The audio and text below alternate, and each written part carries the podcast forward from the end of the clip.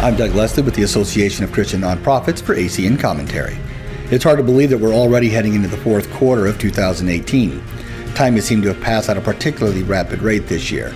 I realize it hasn't, it's passed at exactly the same pace it always passes, but if nothing else, it illuminates for us the preciousness of time and how finite of a resource time really is. Given this reality, it behooves me to ask a question How are you spending your time?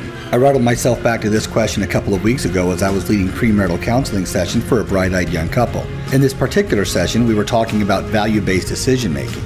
That idea that our major decisions in life should be directed by our values that we hold most dear and not by the prevailing cultural or relational circumstance. One way we get our arms around this principle is to write down personal value statements around major areas of our life. Things like financial, physical, emotional, relational, and spiritual. Doing this keeps us in check when we are lulled into wanting to make a bad decision. As leaders, we should do the same thing with our professional lives. How we spend our days is largely reflective of what we value.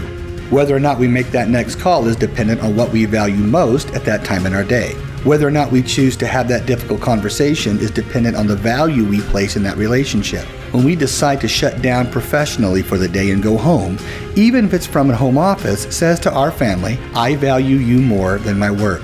We only get 24 hours each day. How we manage it is based mostly on what we value. I'm Doug Leslie. You've been listening to the ACN commentary from the Association of Christian Nonprofits. To learn more about ACN and to hear archived commentaries, visit ChristianNonprofits.org.